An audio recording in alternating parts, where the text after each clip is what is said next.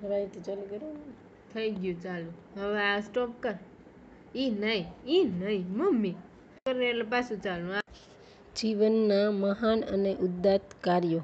જીવનમાં મહાન અને ઉદ્દત કાર્યો કરવા બધા આતુર હોય છે. માણસને ગણવામાં અને લણવામાં ભારે રસ હોય છે પણ એ પાછળ ઉઠાવી પડતી મહેનત માટે પૂરો સમય અને નિષ્ઠા આપવાની તૈયારી હોતી નથી.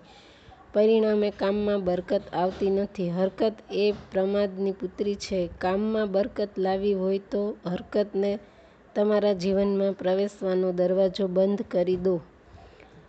દુનિયામાં વ્યાપેલા મહારોગોમાં મહા બહાનાખોરી એ સૌથી ભયાનક રોગ છે.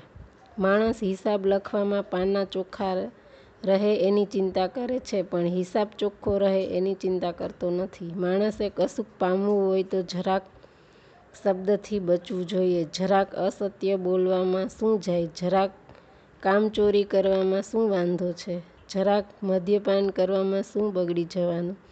જરાક ચોરી કરવાથી કાંઈ આકાશ તૂટી પડવાનું નથી.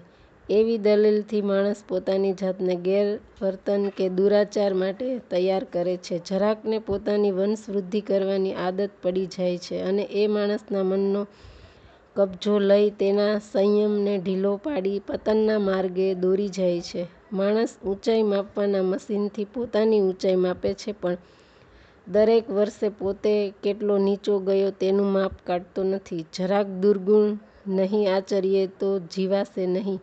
એવી દ્રઢ માન્યતા માણસ છોડી શકતો નથી. આદતો શરૂઆતમાં કરોળિયાના માળાની જેમ હલકી હોય છે, પછી ધીરે ધીરે લોખંડના તારની જેમ મજબૂત બનતી જાય છે.